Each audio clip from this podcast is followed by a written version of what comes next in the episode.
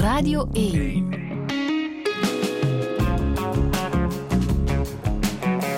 Douche. Met Friede Lesage.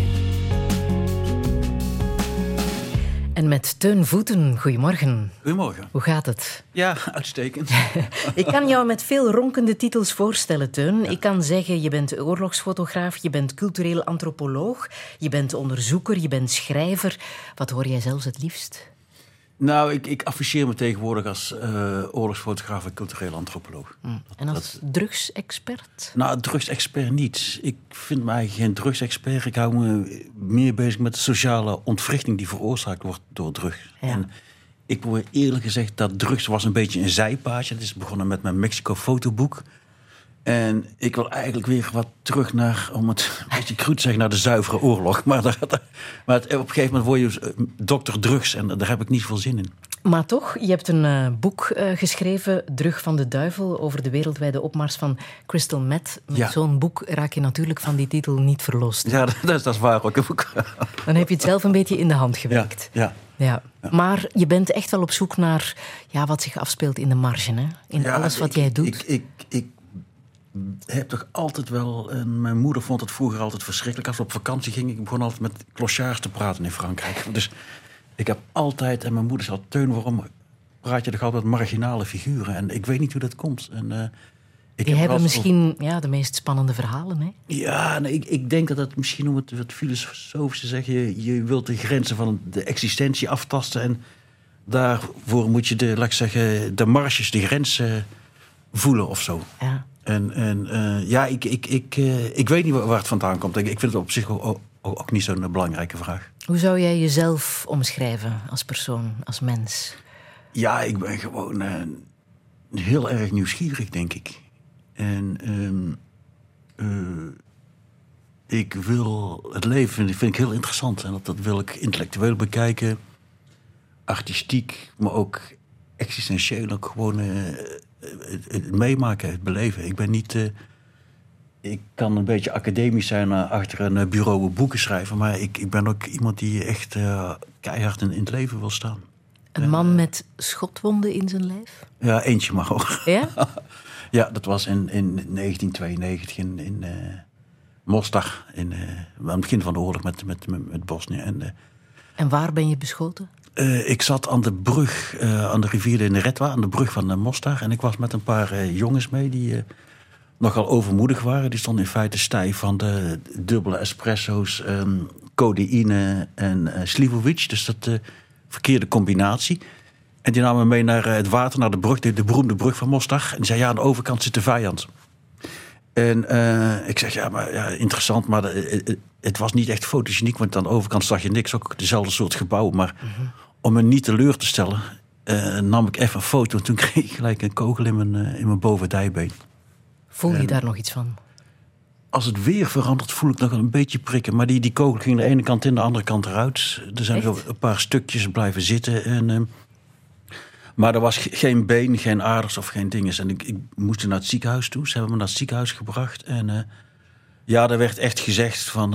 ja, allemaal, je hebt geluk gehad. En dan eh, morgen schoppen we je eruit. Want er komen echt serieuze patiënten die echt met granaatscherven... Dus en toen heb ik nog een weekje of een paar dagen bij de soldaten eh, gezeten. En toen ben ik weer teruggelift. Ik hinkte een beetje, dat was wel grappig. Want eh, iedereen die me meenam voor een lift vroeg... wat is er gebeurd? Ja, ik, ik ben erschossen. Uh, uren. Ah ja, en ik werd allemaal meegenomen naar alle chicste restaurants. Het heeft dus een voordelen. Het was een goed verhaal om te liften, ja. Je woont al een half leven in, in België, hè? Ja, ik heb heel lang in New York gewoond. Maar ik, ik ben in, in 1983 ben ik in feite in Antwerpen gaan wonen. En toen eh, ben ik daarna eh, gaan studeren in Leiden. Maar na mijn studie ben ik weer teruggekomen in België. Omwille van de goede keuken? Is dat de echte reden? Ik heb België altijd een tien keer prettiger land gevonden. En een stuk relaxter, eh, een stuk gezelliger, een stuk socialer. Eh, ik vind het ook een veel origineler land als, als Nederland. Nederland is ontzettend geregeld, ontzettend overbevolkt. Ik, vooral de laatste tijd is Nederland eh, toch wel een naar land geworden hoor. En ik wil er niet te veel over praten, want ik wil de uitzending een beetje positief houden. Maar ik ben nog heel blij dat ik in. eh, En ik, ik ben altijd Brabander geweest, dus je ziet dan toch, je voelt je toch iets, iets meer thuis met, de- bij, bij de, de Belgische cultuur. Teun Voeten, welkom in Touché.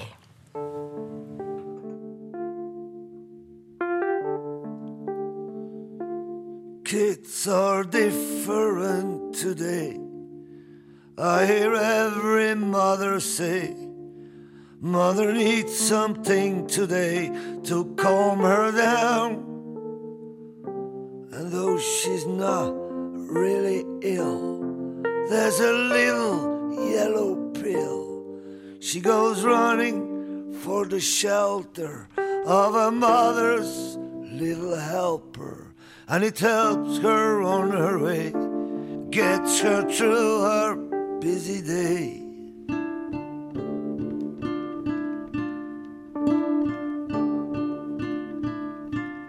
Things are different today. I hear every mother say, cooking fresh food for her husband's just a drag. So she buys an instant cake and she burns her frozen steak goes running for the shelter of a mother's little helper and to help her on her way gets her through her busy day.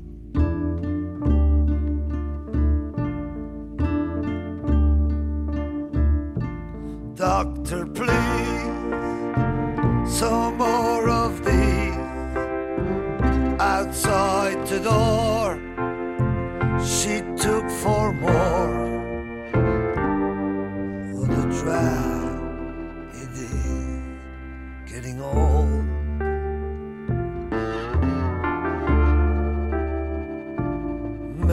Just aren't the same today. I hear every mother say they just don't appreciate that you get tired.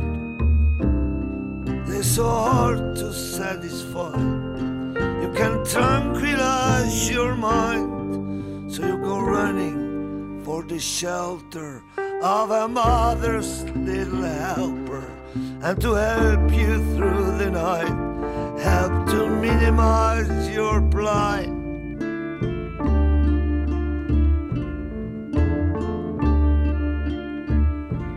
Doctor, please, some more of these outside the door. She took four more. What a drag it is getting old.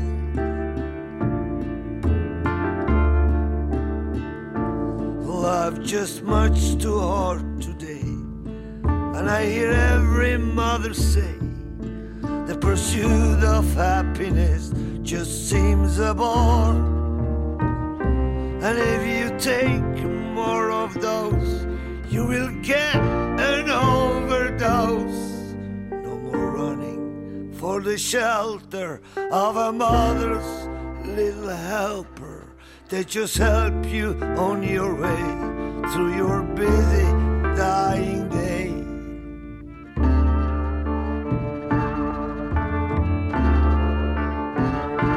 Doctor, please, some more of these outside the door. She took four more.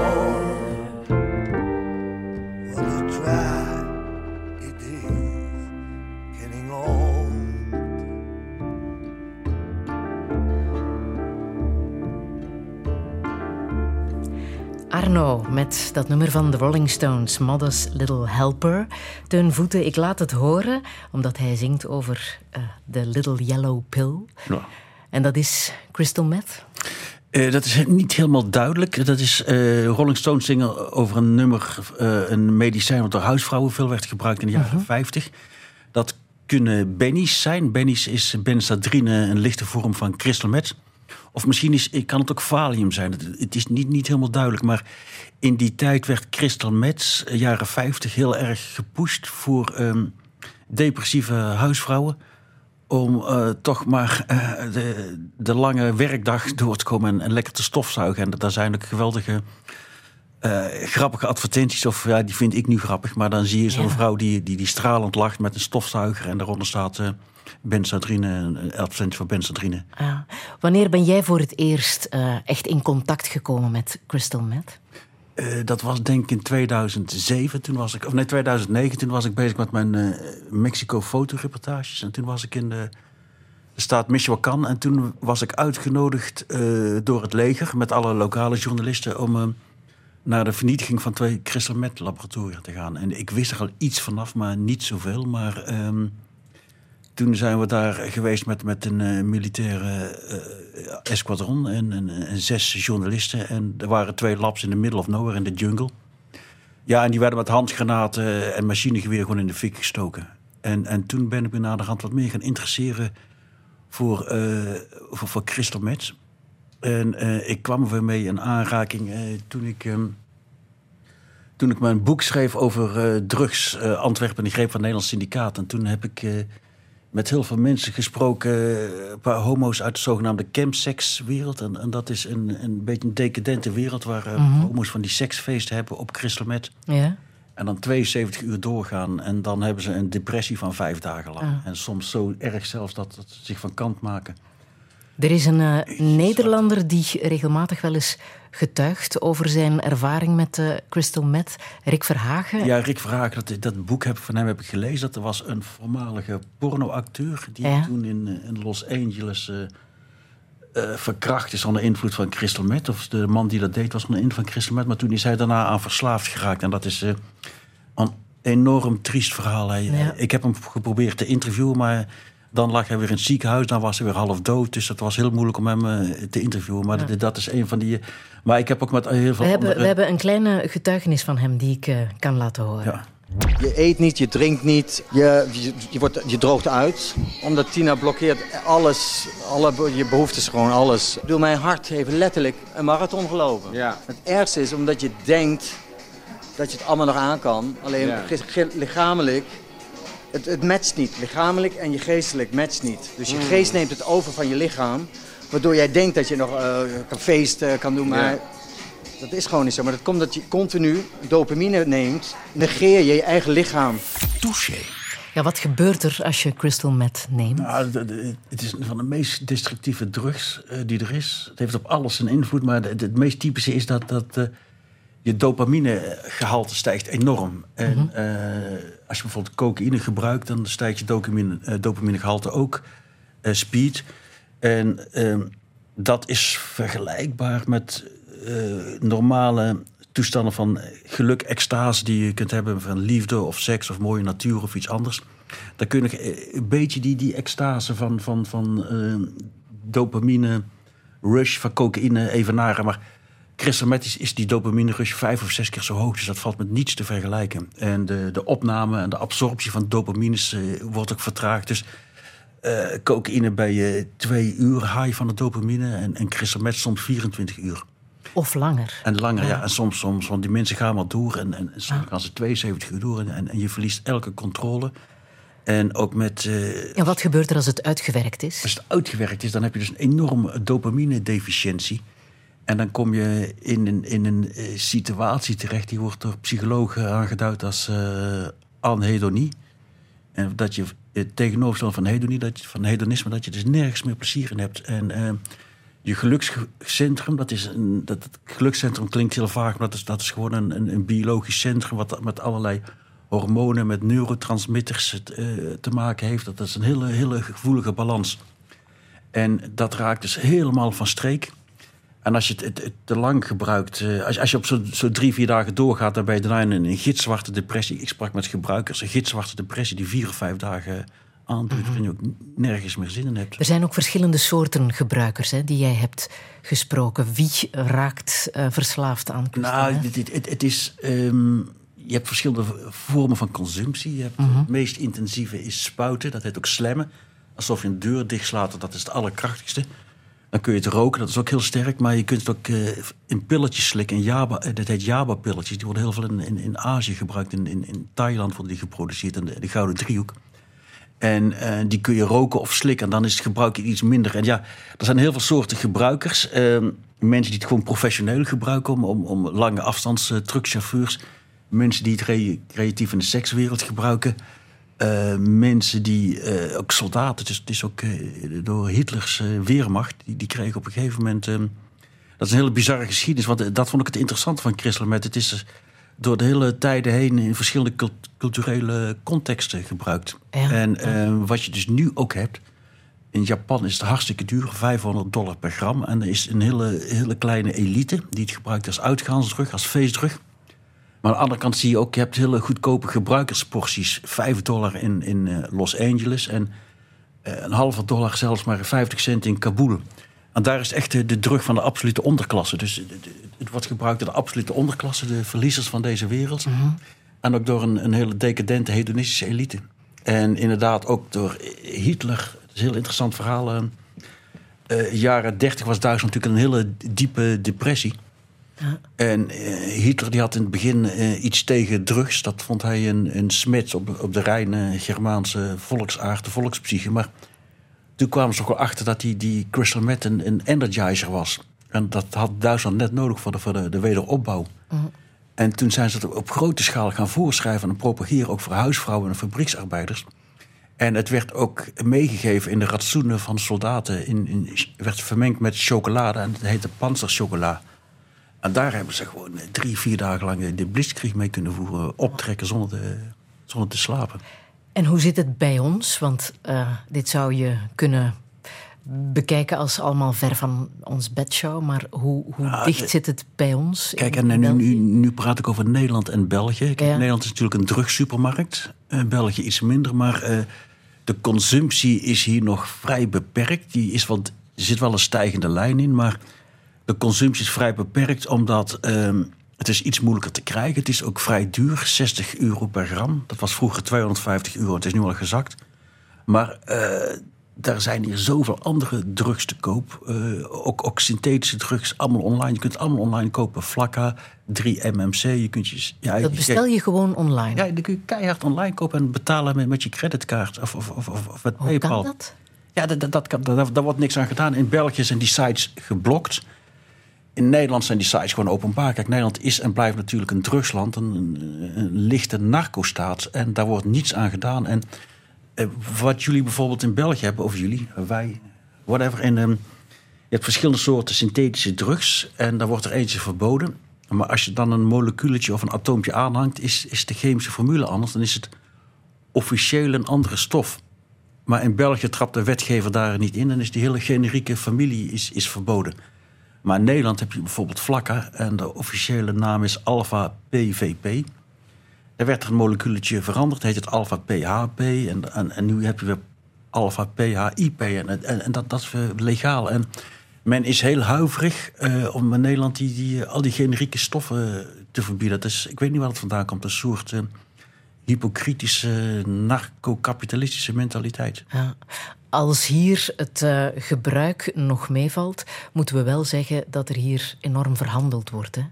Vooral de haven van Antwerpen is, uh, is een belangrijke plek om. Uh... Ja, kijk, wat je moet in die hele drugsbusiness moet je al verschillende niveaus uit elkaar. Je hebt ja. de, de, de, de tonnen die binnen worden gehaald en die weer worden verscheept, gedistribueerd naar Duitsland, Oost-Europa, Spanje, Frankrijk. En je hebt natuurlijk ehm, het, het detailgebruik. En uh, wat de cocaïne heb ik in de tijd veel onderzoek. Wat er gebeurt is, er worden partijen, meestal door Nederlandse groepen, uitgehaald. En die gebruiken daarvoor uh, Antwerpse groepen, de, de, uithalers. En daar wordt het naar Nederland gebracht. En dan heb je uh, dealers uit Antwerpen, die kopen dan hun kilootje weer terug in Rotterdam. En, en vandaar van die, die kilo maken ze met mhm. vermengen en, en met kleine maken ze uiteindelijk van 1 kilo 3000 uh, gram pakjes. en, en, maar, dat is een andere, andere economie. Een ander soort mensen als, als echt hele grote partijen. En ja. um, uh, de, de, de, de crystal met, er is een enorme crystal met productie, die is er wel sinds vijf jaar in Nederland. En um, het, het meest frappante voorbeeld was uh, de boot um, Rijnaak, of zo'n zo'n uh, zo, zo, zo mm. rivierschip. Dat werd in de haven van Moerendijk aangetroffen. En daar zat een Crystal Met Lab in. En daar waren ook drie Mexicanen aan het eh, koken, heet dat. Hè? Dat uh, die met maken. En ehm, dat was dus voor mij ook de aanleiding om aan het boek te beginnen. Gewoon, ik kom uit Brabant en ik, ik, ik ben gespecialiseerd in Mexico, gepromoveerd op Mexicaans drugsgeweld. En opeens Mexicanen in Brabant die in Crystal Met Lab aan het, aan het uitbaten zijn. Dan dacht je, dit zit toch wel heel erg dicht op mijn verhaal. Ik, ik, ik ruik een verhaal. ja. ja.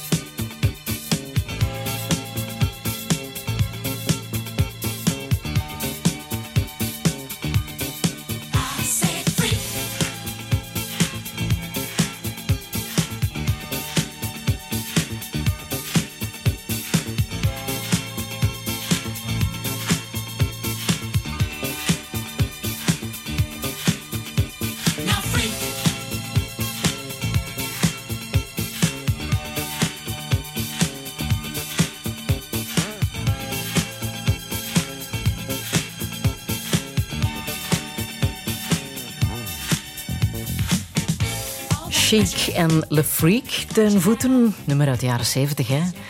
Wat zegt dit over jou? Ja, nou, ik, ik, het jeugdsentiment. ja? Mijn vriendin is op gedanst in de disco, maar... Uh, ik zat toen op school op een, eh, en ja, het was alles natuurlijk punk en Sex Pistols en, en uh, David Bowie. En en jij was een discoboy? Nee, ik was geen discoboy. Maar uh, disco was in feite heel oncool. Dat waren, dat, waren de soulkickers. Maar ik heb altijd een vrij brede muzikale smaak gehad. En ik vond dit gewoon een fantastisch nummer. En uh, ik heb een tijd in New York gewoond. Toen, toen heb ik iemand leren kennen. Dat was de vriendin van Nile Rodgers, de gitarist. Ah ja? En toen ben ik goed mee bevriend geraakt. En ik ben ook eh, heel vaak uitgenodigd geweest door Nile persoonlijk. Om backstage te komen op concerten. En dan, dan zit je de concerten live. En dat is fantastisch. Want die sound die ze op die plaat zetten, ze doen het even goed live. Dan heb je een blazerssectie van vier man, uh, vier percussie, drum, dinges en, en dan uh, drie zangeressen, vier gitaren. Dat is fantastisch als je dat ziet. En wat voor man was Nile Rodgers? Ontzettend aardige man, super relaxed en ik kon je ook geweldig mee lachen. Ja. En uh, ja,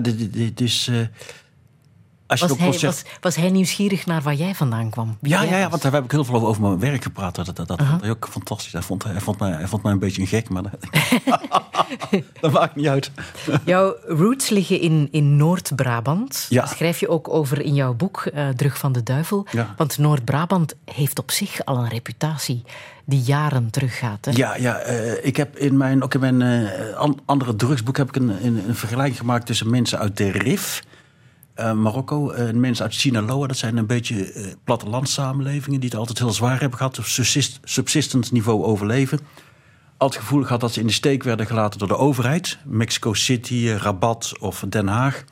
En of dat nu waar is of niet, maar eh, dat gevoel is er altijd ontstaan. Ehm, En had jij dat gevoel ook? eh, nou, Jouw jonge jaren. Nee, nee, nee. Wij, wij- wij, waren wel Brabanders. Wij voelden ons heel anders dan de Hollanders. Dat was van boven de rivieren die heel anders praten. Ja. Die praten van, hey, hallo, hoe gaat het met jou? Zo praten mensen boven de rivieren. Hè? En bij ons, allee, eh, hoe gaat het met jou? Eh, een beetje Vlaams, meer zacht. Maar ehm, eh, eh, Brabant is ook altijd een buffergebied geweest... tussen de, de, de, de zeven provincies der Nederlanden. Het Spaanse Rijk, dat is altijd geplunderd, bezet, veroverd. En, en daardoor hebben mensen een, een hele eh obnoxious attitude... of een hele eigenwijze eh, houding gekregen. En er was een grens, er waren altijd al mogelijkheden tot, tot, tot illegale handel. to- of tot informele activiteit, zoals het officieel heet. En dat is smokkel. En in Brabant heb je dus smokkelnetwerken gehad die, die, die, die tot, tot 100 jaar teruggaan. Het was of jenever, of, of, of, of brandstof, of, of boter, eh, of tabak, koffie, alles van mee. Maar eh, en, dat zijn de smokkelnetwerken en dat, dat zijn families. En ik, ik ken ook eens zo'n familie uit Tilburg. En uiteindelijk zijn die op een gegeven moment zijn een hoop van die families overgegaan op de jeneverstook. En in de jaren 50, 60. ehm, en toen zijn die langzamerhand overgegaan op, op, op synthetische drugs, op, op de ecstasy. Want er is een periode, en op de wheatkweek... Er is een periode geweest van twee jaar dat in heel Europa ecstasy verboden was, behalve in Nederland. En in het timeslot heeft de synthetische drugsindustrie zich enorm ontwikkeld. Dat, eh, dat, dat Brabant de grootste pillenproducent was eh, in, in Nederland. En, en, en, en dat zijn die, die, die Brabantse groepen. En die zijn dus, eh, ja, zeven, acht jaar geleden, zijn die ook een beetje in de kristalmet gestapt. Omdat daar de winstmarges ongeveer tien keer zo groot zijn. Jouw vader was dierenarts. Hè? Ja, veearts, ja. In hoeverre was hij eh, bezig met chemicaliën? Want hij kwam daar natuurlijk ook wel mee in aanraking. Nou, de, de- we hadden natuurlijk allerlei medicijnen in huis. Maar Ja. het was niet zo dat ze mijn vader uit zijn medicijnkastje eh, zat te experimenteren Nee. met drugs of zo. En wij ook niet, hoor. Heb jij ooit geëxperimenteerd? Nou, drugs? natuurlijk heb ik geëxperimenteerd. Maar ik, ik heb het... ja, ik heb heel, heel hoop dingen gebruikt. Maar altijd één of twee keer en zoiets. Ja, interessant, maar ik Niet vind het echt, echte leven veel interessanter. Mhm. En ehm, ik heb heel veel mensen in mijn omgeving absoluut aan onder zien gaan. Ja. Dus, eh, en ook eh, eh, aan alle soorten drugs. Ook aan heel zwaar hashgebruik. eh, en ook heel zwaar cocaïnegebruik. En ik, ik ken op dit moment ook bijna niemand meer. Ik heb nog een paar vrienden, die, die zijn, maar die zijn gewoon verslaafd aan, aan crack en, en heroïne. En die hebben ook voor de rest geen enkele pretentie. En dat zijn hele goede vrienden. En daar, praat, praat ik vaak mee. Ik ga geen morele oordeel geven. Maar ik ken niemand in mijn vriendenkring die coke gebruikt. Ik vind het over het algemeen hele vervelende mensen met een eh, opgefokt ego. Met een, eh, soort... eh, ja, ik heb iets tegen mensen die coke gebruiken. Een beetje een soort losers die dan hun, ego moeten oppimpen met, met, met drugs. Maar de vrienden die jij hebt en die verslaafd zijn, hoe zijn ze verslaafd geraakt? Ja, dat is allemaal een beetje hetzelfde verhaal. hè. Vroeger een wietje en toen dit en toen dat. En, eh, maar die, die, die, die zijn, laat ik zeggen, dat zijn redelijk functionele verslaafden. Die, die, die, die kunnen nog, eh, nog, eh, nog werken. Die, die doen het gewoon naast hun werk. Maar ik heb met, voor mijn Antwerpenboek, ja, ik heb daar met de meest trieste gevallen gesproken. Die, die op een gegeven moment jongens die, die gewoon 10, 20 gram cocaïne zaten te bezen. En, en bezen is, als je cocaïne oplost, en ammoniak ga je te roken. Dus dan werkt het nog sneller. En ik heb met ontzettend veel verslaafd. Ook het crystal meth en ook, ook in, in Mexico. En ik, ik heb... eh, ik vind het altijd heel belangrijk... eh, eh, mensen komen op verschillende manieren met drugs in aanraking. Gewoon nieuwsgierigheid. Of peer pressure, was opgedrongen door een vriendenkring. Maar wat je heel vaak hebt bij mensen, laat ik zeggen, de kwetsbare groepen. Ja, ik kwam één keer zo'n jongen tegen die, die echt een, een, een, thuismilieu, moeder, alcoholist, vader weggelopen. En echt geen liefde, geen aandacht. En toen ging je bij een club vrienden en toen gebruikte ik een keer speed. En toen zei je van de eerste keer dat ik speed gebruikte, voelde ik me gelukkig. En, en dan ben je vertrokken. Dat zijn vaak die hele kwetsbare mensen en, en die, die, die, die komen er niet meer vanaf. Had jij het niet nodig of heb je het niet opgezocht omdat je een goede thuis had?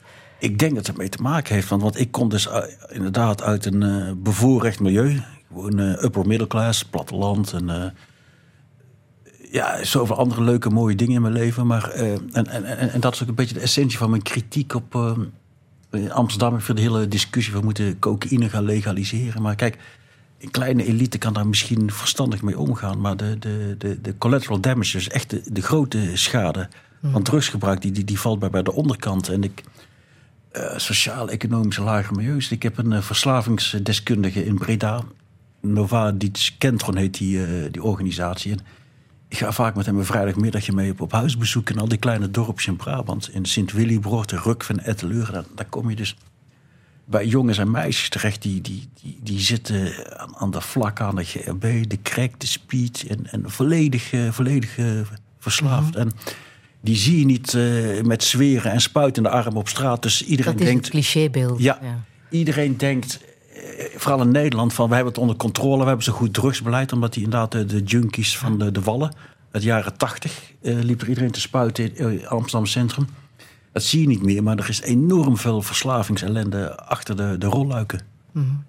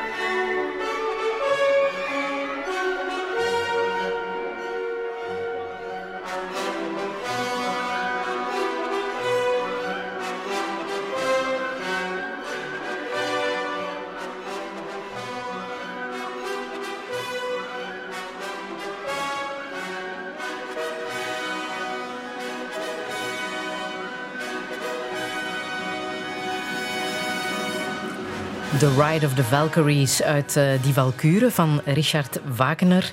Teun Voeten, natuurlijk ook heel erg bekend uit die ene scène uit uh, Apocalypse Now, de oorlogsfilm uit 1979 uh, van Francis Ford Coppola. Ja. Uh, waar jij zelf ook aan dacht, hè? Ja, nee, die, die, die scène is hallucinant. Die, die, die is fantastisch. Dat ze inderdaad met zo'n vloot helikopters. helikopters. komen om dan heel laag over de, de, het water en, en de jungle scheren. En dan zo'n zo'n dorp helemaal met napalm, platte bombarderen en iedereen uh, kapot schieten. En dan uh, onder deze muziek. Ja. En het is inderdaad... Uh, Wagner altijd natuurlijk al een beetje omstreden geweest. werd ik... filosoof Nietzsche was helemaal gek van hem. Na de hand ook met hem gebroken. Na de hand was Wagner ook de lievelingsfilosoof van Adolf Hitler. Dus het is een, een controversiële figuur om het op diplomatiek uit te drukken. Ja. Maar het blijft hele indrukwekkende, krachtige muziek. En, en, en, en het blijft voor mij altijd aan die film gekoppeld. Ja.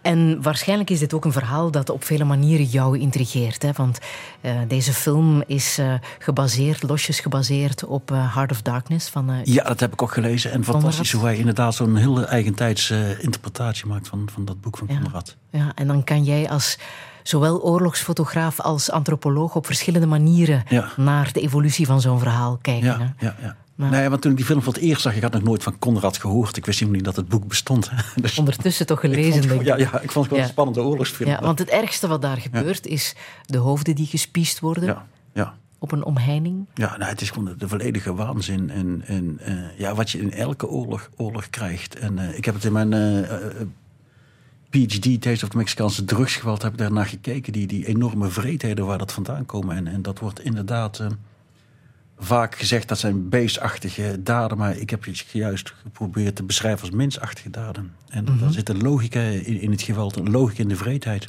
Wat is de logica in de nou, vreedheid? Je, je, kijk, ieder mens heeft een, een gezonde natuurlijke weerstand tegen het doden van een, van, van een medemens, maar dat kun je heel makkelijk omzeilen. En uh, dat is heel belangrijk als je soldaten opleidt, maar ook als je huurmoordenaars opleidt en of, of, of als je criminelen opleidt. Dat is in feite dezelfde mechanismes. Eerst is een afstand uh, creëren. Dat kan een fysieke afstand zijn, lange afstandswapens of een morele afstand. Dat je de anderen ziet als, als kakkerlakken, als, als minderwaardige mensen. Um, wat je ook hebt is sancties. Dat is mensen, negatieve sancties. Dat zijn mensen dwingen om te doden. En positieve sancties mensen belonen om te doden. En, maar wat heel belangrijk is, ook, uh, dat is um, je state of mind veranderen. En dat gebeurt uh, met hersenspoeling, maar ook met drugs. En als je kijkt naar de geschiedenis van uh, drugs en oorlog.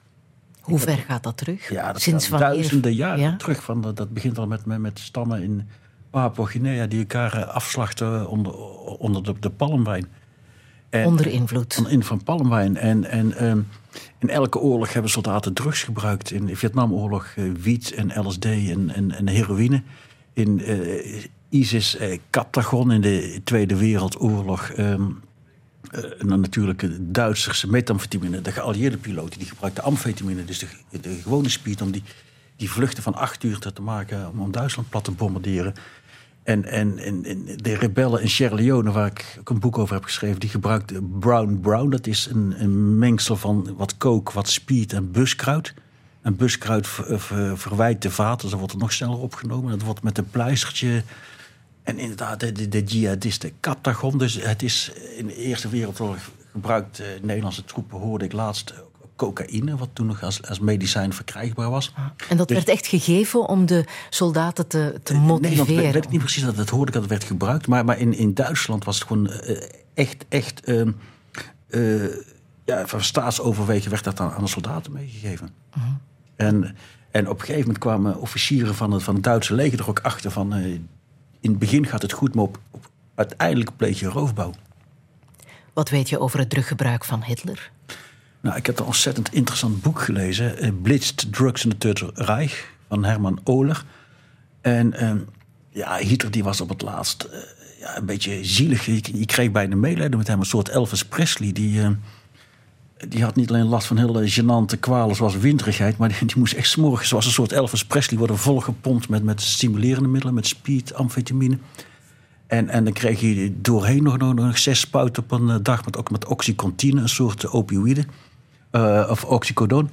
En een soort eh, eh, wondermiddel. En, en s'avonds eh, werd hij weer platgespoten met, met, met kalmerende middel om aan, aan, weer aan het slapen te krijgen. En die had zo'n zo'n huisarts, eh, dokter Morel. Ja, dat zat dan in, in het boek beschreven. Dat, dat was verschrikkelijk hoe die, hoe die man eh, op een gegeven moment eh, leefde. Hoe ehm, kijk jij naar de oorlog in Oekraïne? Denk je dat daar veel Ja, gebruikt daar, daar, daar wordt waarschijnlijk ook veel, veel speed en, eh, en, en crystal meth, weet ik niet. Maar ik denk Want je bent, je bent als Ja, oorlogsfotograaf ik, ik, ik ben er een paar keer hè? geweest. Ja, Ja. ja. Ja, heel moeilijk te fotograferen. Je hebt nauwelijks toegang. De Oekraïners, Waar ben je eh, precies geweest? Ik ben eh, twee keer in Odessa geweest en ook eh Mykolaiv. Dat stadje, eh, een beetje frontlinie, maar je hebt nauwelijks toegang. Je kunt als, als, als fotograaf. ja, ik vond het een absolute frustrerende oorlog. Je, je enorme controle van de overheid. Je mag dit niet doen. Een maat van mij is het land uitgesmeten, mag tien jaar niet meer terugkomen, want je had een raketaanval gefotografeerd, eh, Robert Dulmers. Ehm, of een eh kruisraketten die neerkwamen. En, eh, ja, dit, is een hele gekke propagandaoorlog. En ik vind het een hele moeilijke oorlog. En elke oorlog is veel gecompliceerder, heeft meer kanten. En wat ik heel kwalijk vind, is dat, Europa ons nu zo'n narratief probeert te pushen van de Oekraïne goed, Rusland de, de, grote kwade. En ik vind het ook heel kwalijk dat de Europese Commissie von der Leyen heeft eh, besloten dat wij geen Russian TV en Sputnik meer... net alsof wij imbecieletjes zijn die, die niet doorhebben dat het ook propaganda is. En het is natuurlijk een heel, heel, heel ingewikkeld verhaal, die Oekraïne-oorlog. Want eh, het had volgens mij voorkomen moeten worden, eh, voorkomen kunnen worden. Maar Rusland is op een gegeven moment heel erg onder druk gezet. Ook met die constante uitbreiding van de NATO. En daar zijn fouten gemaakt. En die worden nog steeds gemaakt. Als bijvoorbeeld... eh, ja, ik las vorige week dat, dat, dat een van de grootste oorlogshitsers... een Belg notabene... Verhofstadt, die zegt van Oekraïne moet nu lid worden van de, de NATO. Denk ik eerst, wat heeft zijn EU-apparaatje mee te maken? Maar je als Oekraïne nu lid wordt van de NATO... dat betekent dat de NATO in oorlog is met Rusland. Dus ik, ik zie, eh, ik denk dat eh, als de kruiddampen opgetrokken zijn... en eh, de wereld nog bestaat, want het kan helemaal uit de hand lopen... dat over vijf jaar of over tien jaar, als historici echt gaan graven... dat ze met, een- met een iets genuanceerdere interpretatie komen eh, die nu gebruikelijk is. En let wel, eh, eh, Rusland is natuurlijk de kwaaie pier, die is een land binnengevallen. Maar het is allemaal iets ingewikkelder. Je hebt ook nog de Minsk-akkoorden en die, die niet gerespecteerd zijn door de Oekraïne. Dus er zit een hele grote historie achter die, die iets te ingewikkeld is om een politieke narratief weg te zetten. Hoe kijk jij naar de figuur van, van Poetin? Hoe Ja, overleeft Poet- die man Poetin, eh, alles ja, wat nu ik- gaande is? Kijk, we- weet wat, Poetin is natuurlijk een dictator, maar ja, die, die, die wordt nu ook een beetje... eh, Op alle fronten zijn ze aan het verliezen. Moraal is kut. eh, Zit hij aan de drugs? volgens mij, dat weet ik niet, dat weet ik niet. Het zou best kunnen, maar als je, als je zijn gezicht ziet... hij, hij heeft geen normale uitdrukking meer. Eh lijkt wel of hij stijf zat van de botox. Ik weet niet, maar, maar hij, hij is, hij wordt steeds meer kat in het nauw. En wat ik begreep... Kijk, ik weet niet precies wat er afspeelt... maar wat ik opmaak uit, uit, uit de media... is dat hij zich steeds meer aan het isoleren is. En een soort een beetje die laatste scènes van Der Untergang... dat Hitler daar ook eh, beseft dat het eh, aan het aflopen is... maar nog niet wil, realiseren. En kijk, waar ik heel bang voor ben... en, en, en dat is een, een klassieker uit de oorlog... eh, als je twee partijen hebt en, en de een is aan het, aan het verliezen, dan moet de, de, winnaar, als die intelligent is, reaal politiek eh, bedrijft, dan moet hij de, de, de verliezer een, eh, een soort waardige uit, aftocht geven. Eh, en niet zoals in Versailles de verslagen partij volledig eh, eh, vernederen. En dat is nu aan, aan het gebeuren. En, en eh, een, een, eh, autocraat eh, eh, die, die in het nauw gedreven is, die geen uitweg meer heeft, die kan hele gekke dingen doen. Dus ik, ik denk, eh, en ook dat Zelensky heeft opgeroepen of gezegd van een wettelijk heeft vastgelegd, constitutioneel, van, van eh, onderhandelingen zijn uitgesloten. En dat, dat, kun je. Dus gebeuren heel, hele gekke dingen. En ik, ik vrees eerlijk gezegd voor, eh, voor hele, hele nare dingen. Ik ben er niet gerust op.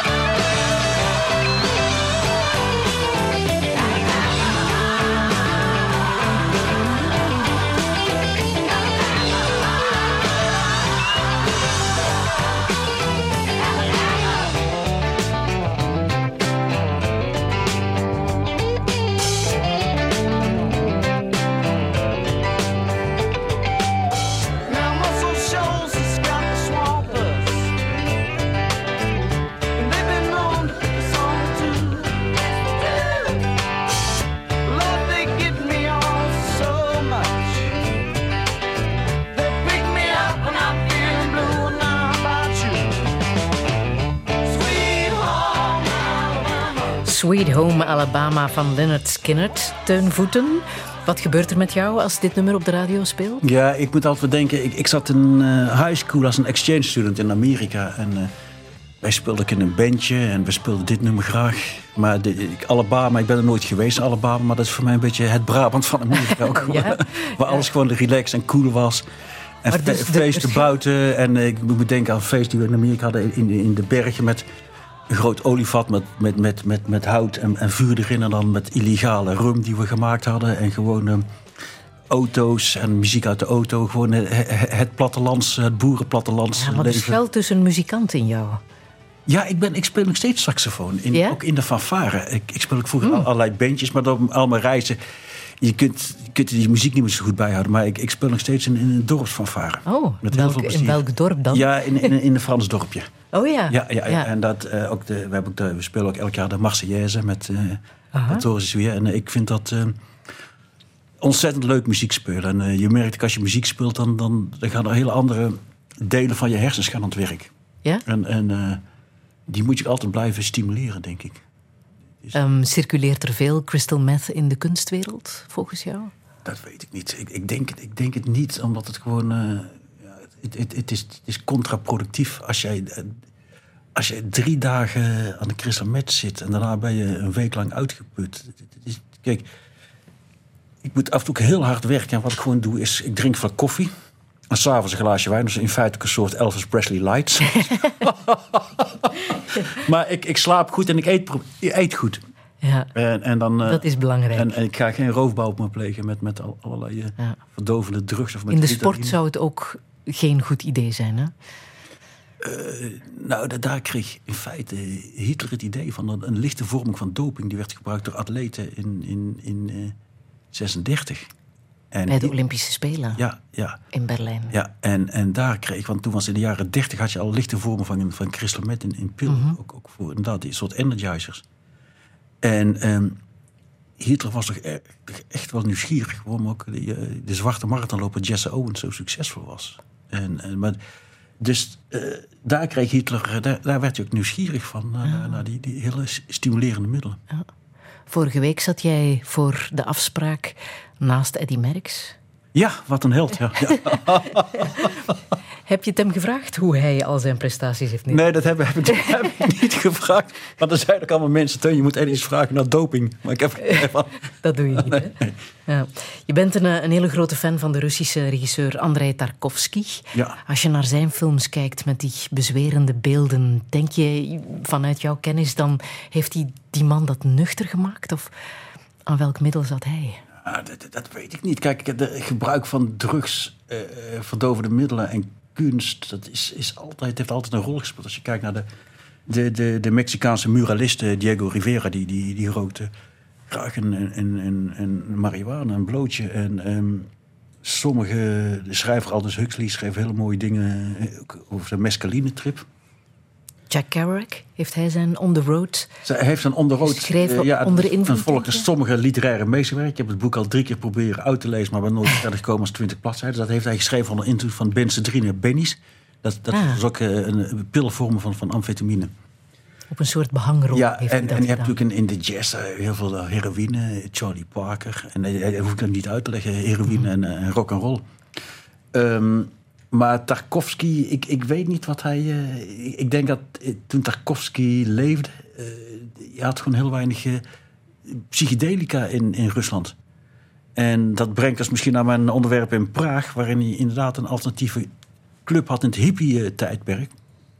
Toen Praag achter het ijzergordijn zat. En daar zijn die mensen ook met allerlei drugs gaan experimenteren. Omdat ze geen marihuana, LSD en heroïne hadden. Daar, en daar noemen ze het zelfs de, de nationale drug. Ja, en daar hebben ze ook weer de eigen crystal meth, uh, mm Hitler-receptor uitgevonden. Daar zijn ze zelf dus uh, gaan brouwen. Op een hele gekke manier. Een soort communistische manier uh, zonder winstoogmerk. Uh, en ook op een soort hippie manier, gewoon gratis voor, iedereen. En, en, een soort underground drug werd dat. Mm -hmm. Met hele kwalijke gevolgen natuurlijk. Ik heb nog muziek uit uh, de Netflix-serie Breaking Bad. Ja. Waarvan jij zegt, het zou wel eens kunnen dat Crystal Meth echt zijn bekendheid heeft te danken, tussen aanhalingstekens, aan deze serie. Ja, de, de- het grote publiek is, is bekend geworden met, met, met, met, met Crystal Meth. Maar kijk, er komt altijd in bepaalde kringen, journalistiek en media, is Crystal Meth al bekend. En dan komt het idee van een serie. En, en dan wordt het bij het grote publiek eh, Ja. Bekendgemaakt. Maar iedereen ook, telkens als er iets gebeurt in Brabant, is het van eh, kop Breaking Bad in Brabant. Of Breaking, als er straks in Brussel iets wordt gevonden, Breaking Bad in Brussel. Je kunt het Ja. nu al. Maar hoe gevaarlijk is het als je een hoofdpersonage creëert, een chemieleraar, die dan ook nog eens uitlegt eh, hoe je goede crystal Nou, die, die, recepten, die, die zijn overal te krijgen. En, en kijk, de meeste mensen die weten dat crystal met rotzooi is. Dus ik denk dat met crystal met heel weinig mensen hebben die, die het uit nieuwsgierigheid gaan, gaan, gaan proberen. Hij legt het wel uit, hè, hoe het moet. Ja, maar hij legt niet precies uit. eh, ik heb in mijn boek heb ik ook eh, tien recepten gegeven.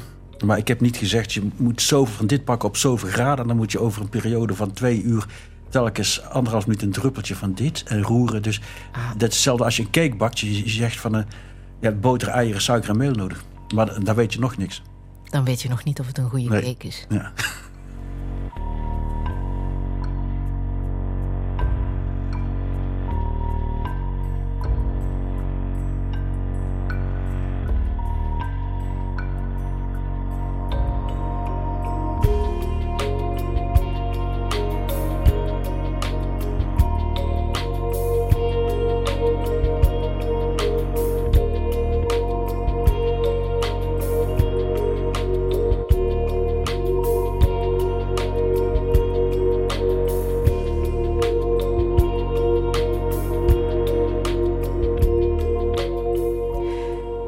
Van Dave Porter uit die eh, serie Breaking Bad. Zometeen praat ik verder met antropoloog en oorlogsfotograaf Teun Voeten. Tot zo.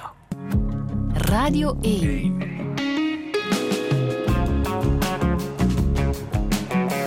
Douche. Met Friede Lesage. En met Teun Voeten, Nederlandse antropoloog en oorlogsfotograaf die al een half leven in ons land woont.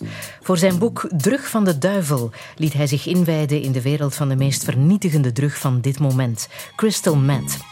Zowel de productie als de consumptie nemen verontrustende proporties aan. Maar hoe moet het verder? Is het mogelijk de drugsmafia te stoppen? Kunnen we leven zonder drugs? En waar zit volgens hem de bron van alle kwaad? Dit is Touché met Teun Voeten. Een goedemiddag.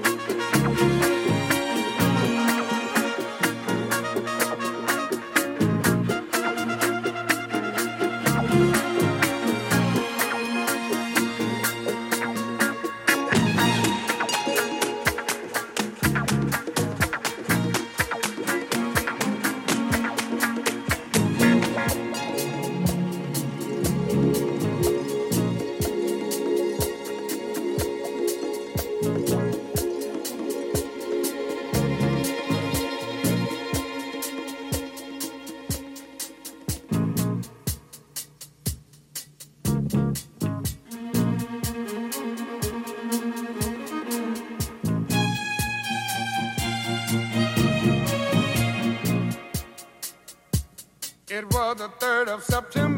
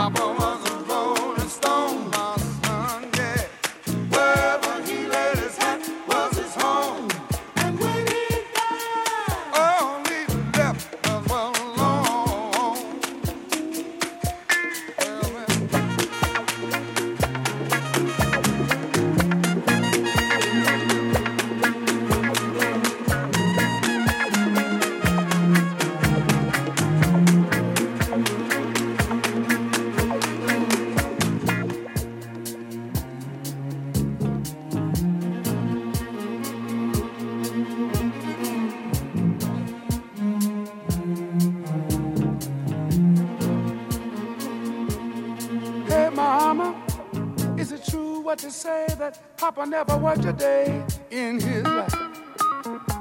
And Mama, some bad talk going around town saying that Papa had three outside children and another wife. And that ain't right. Heard some talk about Papa doing some storefront preaching, talking about saving souls and all the time leeching,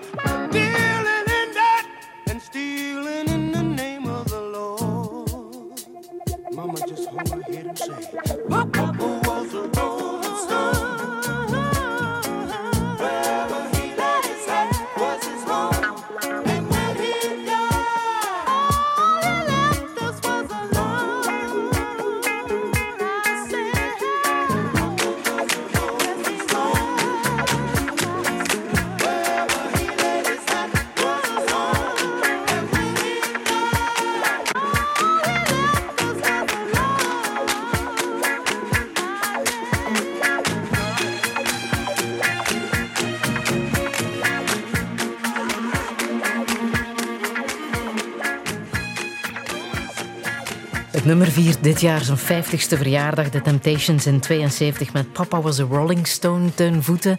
Waarover gaat dit nummer voor jou? Ik, weet niet, dit, dit, dit, dit nummer... Er kan niks aan verbeterd worden. Alles is fantastisch. De teksten, het onderwerp. Eh, een vent die, gewoon een schooier is, maar een, zoon, maar moeder... eh, die zich beklaagt, maar ook respect heeft en liefde.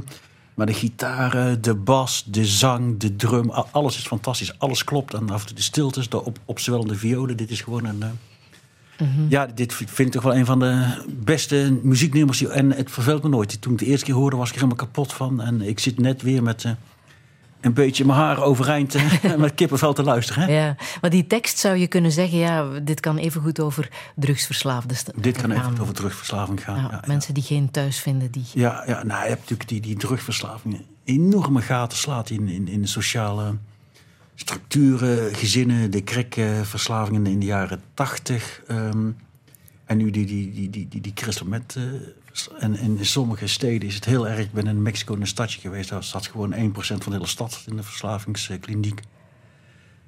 En eh, ja, ik, ik, ik maak dus, wat ik, wat ik net al zei, in Nederland en België is de drugsconsument redelijk goed voorgelicht. Die weet hoe link het is.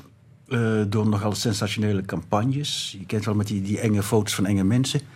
Maar ehm, zoveel andere drugs. Maar waar ik bang voor ben, is dat er een, een, een klasse van eh, paupers ontstaat. Van echte mensen die volledig buiten het systeem vallen. Het zijn vastgelopen asielmigranten, dakloos. We krijgen natuurlijk straks een enorme asielcrisis. En kijk, het voordeel van crystal meth is... eh, als er straks goedkope gebruikersporties komen... wat nog niet het geval is, maar dat kan elk moment gebeuren... Ja, van een, een, een hit crystal meth, dan ben je 24 uur van onder de pannen. Dus het is een hele economische drug voor eh, de allerarmsten. En ja, er zijn net wel van die kampen in Parijs ontgaan. Bij Stalingrad, eh, waar heel veel crackverslaafden zitten. Ik ga er eh, één deze dagen, één deze week eens mijn, mijn licht opsteken. Maar dat zijn gewoon de, de, de, de broeiplaatsen waar, waar, waar crystal meth kan beginnen. Als, als, als je eenmaal markt hebt voor crystal meth, dan, dan, dan krijg je het niet meer weg. En waar ook weinig zorg voor wordt gedragen, heb jij die indruk dat de maatschappij zich eigenlijk niet echt bekommert om... Ja, de maatschappij Die slachtoffers. keihard antwoorden. Keihard, keihard. En dan valt het in België nog mee. Maar, maar Nederland is een zo'n snoeihard land. Als je kijkt wat er, hoe mensen in de steek worden gelaten. Hoe mensen... Ja, we hebben natuurlijk de toeslagenaffaire in Nederland gehad. Dat is, kei- er zijn mensen letterlijk gemangeld en kapot gemaakt door de Belastingdienst. Er is nooit enig excuus geweest. Nog nooit enige compensatie. Alleen maar politieke kutsmoesjes om, om, om- en om, om de pot heen lullen. Om de eventjes heel hard. te- Maar het is keihard. En... en ehm, ik denk dat, dat dat. In mijn boek heb ik ook gepraat over het, met het concept narcokapitalisme. En dat is een, heel, dat is een systeem met verschillende invullingen. Maar één, één, één ding is, is, is eh, die, die drugsondernemingen. Dat, dat zijn hyperkapitalistische ondernemingen die letterlijk over lijken gaan. En die floreren met name in een eh, heel hard neoliberaal kapitalistisch land als Nederland. Wat, wat ook een, een paradijs is voor, voor belastingen on- ontduiken. Want alle grote drugssyndicaten zitten in Nederland omdat de straffen zo laag zijn. Maar ook omdat het eh, zo heerlijk makkelijk is om een brievenbusfirmaatje op te zetten en een belasting te ontduiken. En ik, ik zie dus. eh, ja, ik denk dat we over een paar jaar steeds grotere klassen van, van, van vluchtelingen, werklozen, mensen die, die, die, die ook uit de psychiatrische inrichting worden omslagen wegens, wegens eh, bezuinigingen. En dat zijn ook wat ik heb gezien in Tijuana en in Los Angeles. Dat zijn de, de, de, de doelgroepen mensen die in tentjes wonen. En eh, kijk, wij zien die tentjes hier niet, maar als je een beetje rondkijkt, als je af en toe in de berm gaat kijken. En eh, ik maak af en toe sanitaire stop langs de snelweg. En dan ben ik wel eens in de berm. Ja, daar zie je allemaal veel plekken toch, toch tentjes staan. Die, die zie je veel meer. Ik las in jouw boek zelfs nog eens het woord de horigen. Ja, ik, ik, ik, ik denk dat we steeds meer naar een, naar een, een neo-feodaal systeem gaan. Waarin je de klasse van hele rijke mensen... eh, die verbond zijn aangegaan met eh, de politiek... en ook met de media die een beetje hetzelfde narratief eh, breken.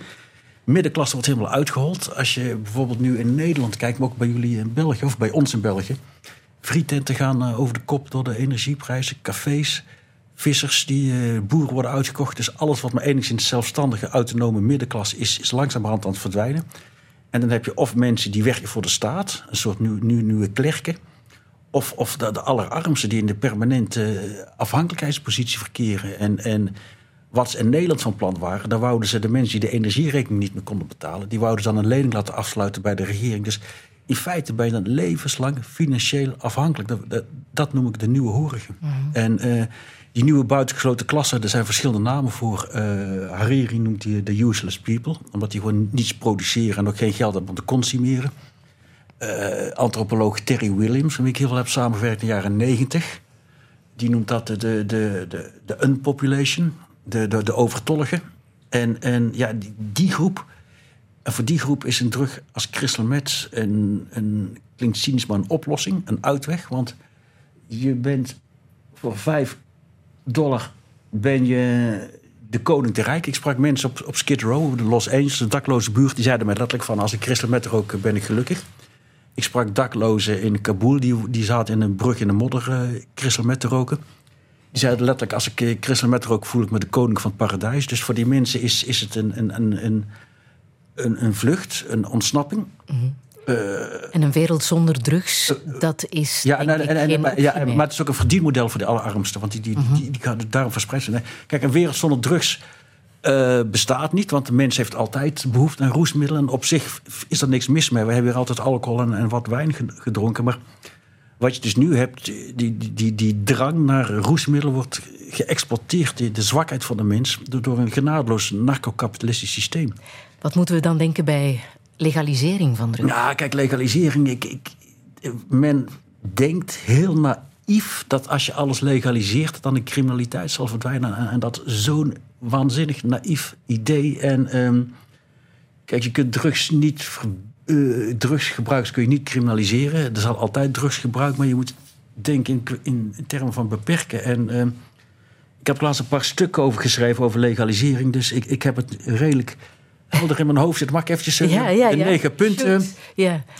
Allereerst, wat ga je wel en niet legaliseren? Ga je lichte wiet legaliseren? Nou, dan gaan mensen hele zware wiet eh, kweken. Ga je coke eh, legaliseren? Dan komt er een markt voor crack en voor met eh, cocaïne die met fentanyl versneden is. Bovendien, als je staatswiet hebt, dan gaat de misdaad die gaat illegale wiet zonder, zonder belasting betalen. Je ziet het nu in Latijns, in, in Californië. Daar is eh, wiet gelegaliseerd, maar de criminaliteit is alleen maar de, de lucht ingeschoten. Doordat allerlei eh, boeven grote marihuana-plantages hebben die ze met Kalashnikovs bewaken en supersterke wiet op de markt gooien. Dan moet je eventjes googlen marihuana LA Times. Stond een heel interessant artikel over. Maar eh, sommige mensen, ja, het is al zo normaal geworden. Dus we kunnen, maar het is, het, is niet het is abnormaal dat een samenleving zo genarcotiseerd is. In mijn tijd had je een pi- pintje en af en toe een blootje. En nu heb je dus, dus, dus, dus twintig soorten speed, cocaïne, GHB, flakka, alles, alles, alles. Het is helemaal ecstasy, het is helemaal, helemaal normaal geworden. Eh, en ik- denk ook, een samenleving moet, moet zich afvragen... er is iets fout, een samenleving die zo eh, genarcotiseerd is. En eh, als je coke gaat legaliseren... En, en wat ik al net zei, elite kan er goed mee omgaan... maar de, de, de kwetsbaren die gaan ook volledig gaan onderdoor. Bovendien is de sociale kosten van cocaïnegebruik... cocaïne is een drug die geweldig goed doet voelen over jezelf. een geweldig groot ego krijg je van. En al je empathie verdampt als sneeuw voor de zon. Dus het is letterlijk de drug van het kapitalisme. En ehm, ik, ik denk ook dat bijvoorbeeld de financiële crisis had te maken met bankiers die high stonden van de kook. Die, die, die, zich echt ontzettend captains of the world eh, voelen. De, de, de nieuwe heren en meesters. Dus ik denk dat eh, in de samenleving die juist behoefte heeft aan meer empathie. is kook natuurlijk het tegenovergestelde. Eh, het, is ook een vorm van capitulatie van eh, wij kunnen de georganiseerde misdaad niet de baas. Dus we gaan het maar legaliseren. Hetzelfde wat je nu in Nederland ziet, hebben, of hebben wij, ik moet niet zeggen wij, daar hebben, ze last van plofkraken. En plofkraken, dat zijn eh, jongeren die blazen met explosief een bankmachine op en gaan daar met de poen vandoor. Nu wordt eraan gedacht, oh, misschien moeten dan alle bankautomaten sluiten of zo. Of hetzelfde autokraken eh, inbreken, dat, is ook heel normaal geworden. Ga je dat legaliseren? Of, of eh, rammen, ga je dat legaliseren? Ehm, en dan wordt er gezegd, ja, maar eh, heel veel drugs, bijvoorbeeld van marihuana is een medicijn... en ecstasy wordt gebruikt als PT, soldaat met PT. Ja, dat klopt ook, maar elke drug heeft ook een medicinale toepassing. Maar het is, als je zelf medicatie vermengt met vrije markt... krijg je dit soort enorme excessen. Dus... ehm, ik zie, in ik zie eerlijk gezegd geen enkel eh, positief punt in legalisering, behalve voor de staat. We hebben binnenkort heel veel sociale onrust. Dus als je maar eh, genoeg heroïne, cocaïne, marihuana, ecstasy in het volk pompt, blijven ze rustig en gelukkig. Dus eh, van het oogpunt van een repressieve autoritaire staat zou ik zeggen: ja, legaliseer alle drugs en gooi alles maar op de markt. Is dat een duidelijk antwoord? Dat is een zeer uitgebreid antwoord waar we toch even moeten over nadenken. Ja, ja sorry, het zijn heel veel punten op een rijtje hoor.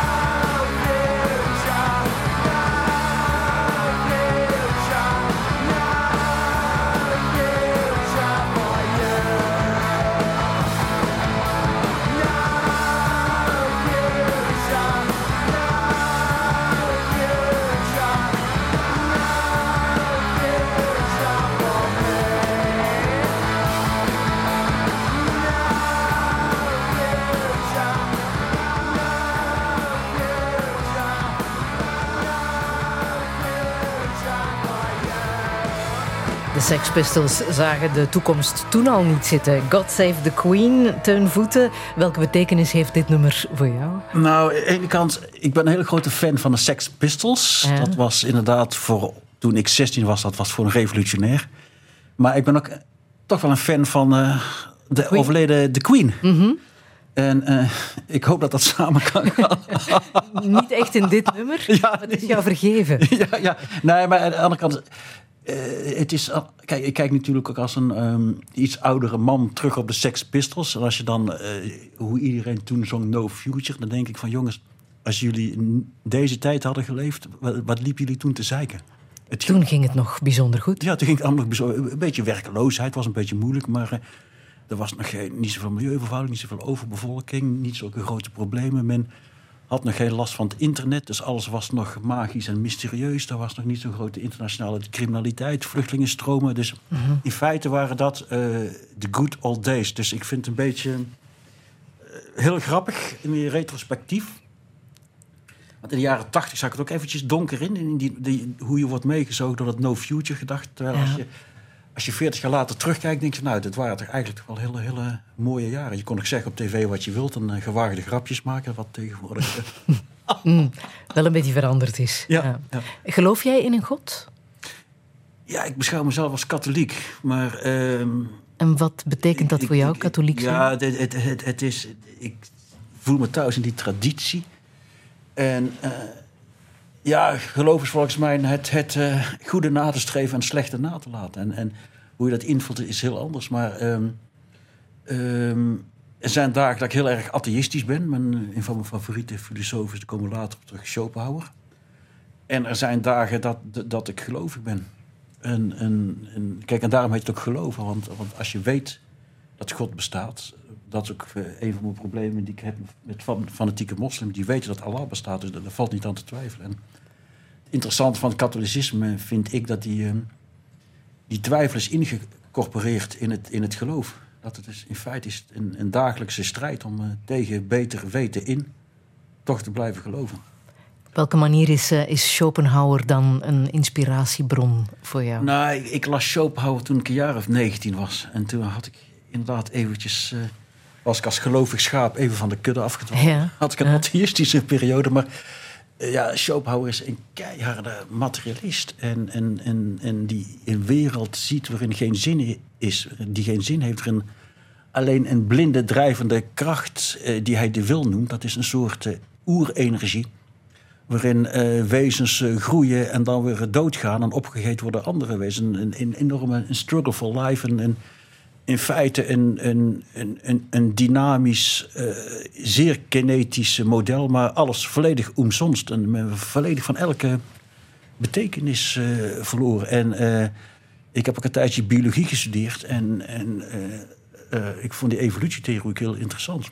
Want in feite zegt dat van wij zijn niet meer als een chemische verzameling reacties die op een gegeven moment ophoudt en weer verdwijnt. En er is geen, geen zin, er is geen reden. En wij hebben uit de miljarden sterrenstelsels, planeetstelsels, hebben wij het geluk gehad, of, of de, de, de toeval dat er ergens leven is ontstaan. Maar in feite is dat een. ehm, als je er heel diep over nadenkt, is, dat een ontzettend eh, koud en kil wereldbeeld. En, en daar moet de mens zich ook af en toe in het centrum stellen. En, ik denk dat die, die oscillatie, dus die, die beweging, dus je eigen dus volledig overbodig en nietig voelen. En je eigen als, als het, het, het centrum van het universum zien. Eh, Ik denk dat het heel belangrijk is om die twee kanten af en toe eh, daartussen te, te schommelen. Ja, En en, wat de waarheid is, eh, dat, weet ik niet. Mhm. en hebben we ook goed en kwaad nodig om... Ja, kijk, In dit leven? in sociale maatschappijen, dan heb je natuurlijk waarden en normen, en normenpatronen voor. En kijk, goed en kwaad zijn tikkeltje relatieve begrippen, maar eh, iedereen weet heel duidelijk wat, wat kwaad is. Dat is dus 6 miljoen eh, joden eh, vergassen en opbranden. En wat goed is, is mensen in nood helpen. En daartussen zijn er bepaalde daden die zijn iets beter en bepaalde daden zijn iets, iets slechter. Dan heb je een hele grijze zone. Maar ehm, eh, het is tijd- en cultuurgebonden, goed en kwaad. Maar ik geloof al dat er heel duidelijk dingen zijn die, die, die toch wel inherent slecht zijn. En wat drijft de mens dan om toch tot kwaad over te gaan? Wat is voor jou de bron van alle Nou, dat kwaad? heeft te maken met eh, stupiditeit, eh, onverschilligheid, eh, hedonisme, egoïsme. En ja, ik, ik heb in, in, in, in mijn studie van Mexico inderdaad een boek gelezen, The Roots of Evil. En ja, daar, had je vier roots. En één root was materialisme, dus instrumenteel. Dus iets hebzucht, iets proberen te, te pakken van een ander mens. Eh, Rijkdom, of het nu een koninkrijk is, of een land, of een eh, portemonnee. En daar komt slecht gedrag uit voort. Ehm, wat je dus ook hebt, eh, dat is heel interessant... eh, ehm, ut- utopische idealen. En mensen zijn zodanig eh, overtuigd van hun eigen gelijk... of het nu communistische ideologie is of islamitische ideologie... dat ze mensen die, die andere eh, denkwijze niet aanhangen... beschouwen als onmensen die, die, die uit, uit de weg geruimd moeten worden. En eh, het feit dat nationaal socialisme was ook een utopisch ideaal. Het wou een, een, een, een duizendjarig eh, rijk starten met, met, met, met, een, met een nieuw soort mens. En wat, wat ook heel belangrijk is, eh, ja, puur sadisme, maar, dat is een beetje te verwaarlozen. Er zijn heel weinig mensen die, die echt slechte dingen uithalen omdat, omdat ze er zin in, omdat ze het leuk vinden. En, en, dat, dat is meestal niet de eerste drijfveer, want je weet niet hoe het is om iemand te doden. Dat weet je pas als je het gedaan hebt. En dan zijn er toch een paar mensen die dan vervuld worden met een enorm gevoel van macht en, en, en, en triomf om iemand anders het leven beroofd te hebben. En het laatste, The Root of Evil, volgens dat boek, dat was, heeft te maken met psychologische factoren, met, met gekrenkt eh, ego, met, met, met, met eh, laag zelfesteem.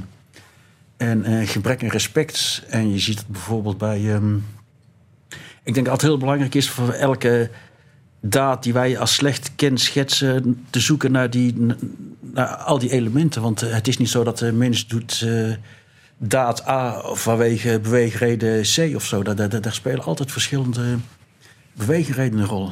En eh, ja, maar de, de mens is inderdaad gewoon.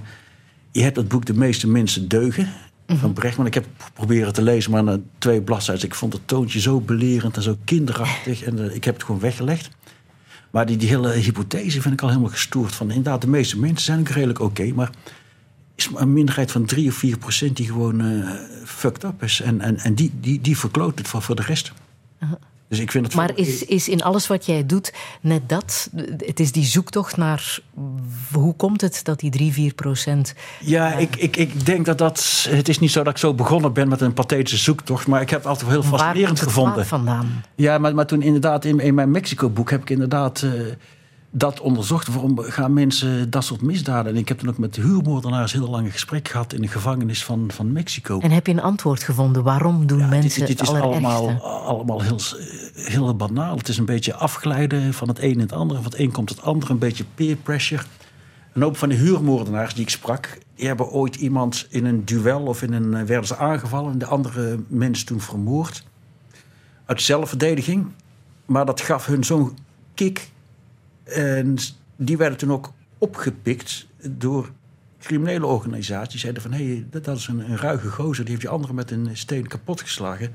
Die moeten we in ons... eh, in, in ons, dus die werden ook actief gerecruiteerd. Die kregen een beetje beloning. En dan doe je het, als je de eerste keer iemand dood is, verschrikkelijk. Maar de tweede keer, dan gaat het iets, iets, iets makkelijker. En ja, je weet wordt ik uitgeschakeld. Eh, je hebt in Mexico heb je opleidingskampen voor huurmoordenaars. Die worden dan gedwongen iemand eh, te, te, te executeren en een hart te eten. En als je dat zelf niet doet, dan word je zelf ook, ook, ook, ook, ook doodgeschoten. En eh, ja, dat kwaad komt al ergens vandaan of zo. Dus, maar het, is, het begint allemaal heel klein en het is, is gewoon een. eh, ja, hoe zijn de, de, de 6 miljoen Joden? Het gebeurt allemaal heel klein. Een beetje afstand creëren. Joden ontmenselijken. Een hele bureaucratische manier over praten. Een soort eh, peer pressure. Als, als de ene SS'er niet een eh, Jood wou doodslaan, dan, dan, dan, dan keek ze op hem neer. Dus het, het, het, zijn allemaal hele, hele kleine, onschuldige psychologische mechanismes, maar, maar die hele accumulatie. Dat, het eindresultaat van zo'n hele accumulatie van hele kleine, onnuttige, onbenullige dingen is uiteindelijk eh, evil.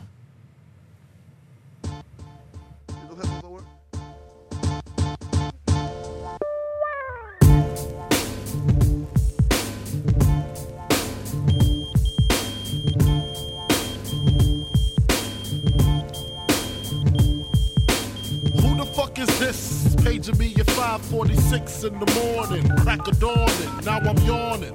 Wipe the cold out my eye.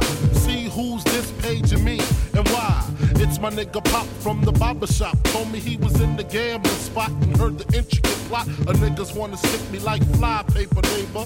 Slow down, love, please chill, drop the paper. Remember them niggas from the hill up in Brownsville that you rolled dice with, smoke blunts and got nice with? My nigga fame up in prospect. Nah, them my niggas, nah, love wouldn't disrespect. I didn't say them, they schooled me to some niggas that you knew from back when, when you was clocking minor figures. Now they heard you blowing up like nitro, when they wanna stick the knife through your windpipe slow. So, thank fame for warning me, cause now I'm warning you. I got the Mac, nigga, tell me what you gonna do. Damn, niggas wanna stick me for my paper. Damn, niggas wanna stick me for my paper. Damn. Niggas wanna stick me for my paper. Damn. Niggas wanna stick me for my paper. They heard about the Rolexes and the Lexus with the Texas license plates out of state. They heard about the pounds you got down in Georgetown, and they heard you got half Virginia locked down. They even heard about the crib you bought your mom out Florida, the There's gonna be a lot of slow singing and flower bringing if my burglar alarm starts ringing. What you think all the guns is for? All purpose war got the Rockwellers by the door. And I feed them gunpowder so they can devour the criminals. Trying to drop my decimals. Damn. Niggas wanna stick me for my cream, and it ain't a dream. Things ain't always what it seems. It's the ones that smoke blunts with ya, see your picture. Now they wanna grab their guns and come and get ya. Bet your Biggie won't slip. I got the calico with the black talons loaded in the clip, so I can rip through the ligaments. Put the fuckers in the bad predicament where all the foul niggas went. Touch my cheddar, feel my beretta. Fuck when I'ma hit you with your motherfuckers better duck. I bring pain, blood stains on what remains of his jacket. He had a gun, he should've packed it, cocked it. Extra clips in my pocket so I can reload and explode on your asshole. I fuck around and get hardcore. C4 to your door, no beef, no more, nigga. Feel the rough, scandalous. The more weed smoke I puff, the more dangerous. I don't give a fuck about you or your weak crew. What you gonna do when Big Papa comes for you? I'm not gunning, nigga. I bust my gun in. Hold on, I hear somebody coming. Come in fast as I can. Just bring your motherfucking ass on. Come on. We getting close. Huh? It's right over here. You sure it's Biggie Smalls crib, man? I'm sure, motherfucker. Come on. Warning heet het nummer van de Amerikaanse rapper The Notorious B.I.G. Eh Teun Voeten, wat heb jij met, met deze artiest? Ik, ik woonde toen in de jaren negentig in New York. En ik zat toen heel veel weet je, in de zwarte ghetto, in de zwarte buurt. En ik deed toen ook mijn tunnelonderzoek. eh waarin inderdaad eh, eh, geweld, crack, zwarte gangs. En, En dat deed je door zelf in ja, ik die heb mezelf tunnels te in een tunnel tussen de daklozen gewoond. Ja, als een goed antropoloog beaamd. Ja. Vijf maanden lang. Ja, ja. En Permanent? nee, nee ik, ik was af en toe een dagje of anderhalf even tussenuit om even een, een break te nemen. Maar ik vond die, die, die zwarte rapcultuur heel erg eh, fascinerend. Zoals inderdaad eh, de meeste white upper middle class kids hebben. Maar ik vind rapper Biggie ook, die teksten van hem zijn fantastisch. Daar zit ook een, soort sociaal engagement in, als je er goed naar luistert. Maar ook een soort keiharde gangstermentaliteit. Maar ook eh, poëtisch zijn die enorm goed. Als je die teksten gaat lezen en dan inderdaad... de helft kun je niet verstaan, omdat hij zo heel snel Amerikaans zingt. Maar als je die teksten ziet, dan, dan is het echt, fantastische teksten. En als je de rap van tegenwoordig hoort, het is allemaal een beetje... Een beetje klaag, eh, hetzelfde ritme. Maar dus ik kan iedereen aanraden om eh, in de teksten van Notorious eh, B.I.G., Biggie Smalls, te duiken. Ja, het is wel een zware jongen, hè? Ja, Ehm, hij is vermoord, hè? Ja. Hij had zijn, zijn oorlog tussen East Coast rappers en West Coast rappers. een paar kogels Ja. in zijn lijf en het was Ja. afgelopen. 25 is hij geworden. Ja, 25 jaar. Ja. Hoe dicht heb jij ooit bij de dood gestaan? Ja, ik, ik, ik denk vaak, weet je het niet. Misschien heb ik ooit in het vizier gezeten van een sluipschutter die de trekker niet heeft over, overgehaald. Dus dat weet je niet. Ehm, maar ja, Sierra Leone ben ik toen ooit belaagd in de handen gelopen van een eh, crew van vijf of zes gedrogeerde kindsoldaten met Kalashnikovs die me echt wouden executeren. En toen eh, dacht ik ook echt van eh, I can kiss my sweet ass goodbye. En uiteindelijk is het goed afgelopen, maar... Maar dat zijn wel wilde seconden die dan door jou... Nou, eh, dat, dat, duurde jouw tw- hoofd 20 gaan. minuten. Dat was, Ah. Dan was we even rustig en dan begonnen ze weer. En dan kwam er iemand bij tegenaan bemoeien om ze te kalmeren. Wat denk je dan op zo'n moment? Ja, op een gegeven moment denk je van, ja, ik heb alle hoop opgegeven, maar ik moet toch proberen te overleven. Maar je, je, je deep down inside weet je van, dit, dit, dit is het. En je voelt... Een redelijk gesprek is hier niet mogelijk. Nee, nee, je voelt een soort kalmte over je heen komen. Van, dan hoef ik in ieder geval de volgende maand niet mijn rekeningen te betalen. Of me daar niet, niet meer druk over te maken. Maar eh, ja, je, je weet van, eh, oké, dit, dit is zoals je dus doodgaat. Op een hele En hoe bedreigden ze jou? Ja, gewoon gunst op mijn kop het doorschakelen en, en, en doorladen.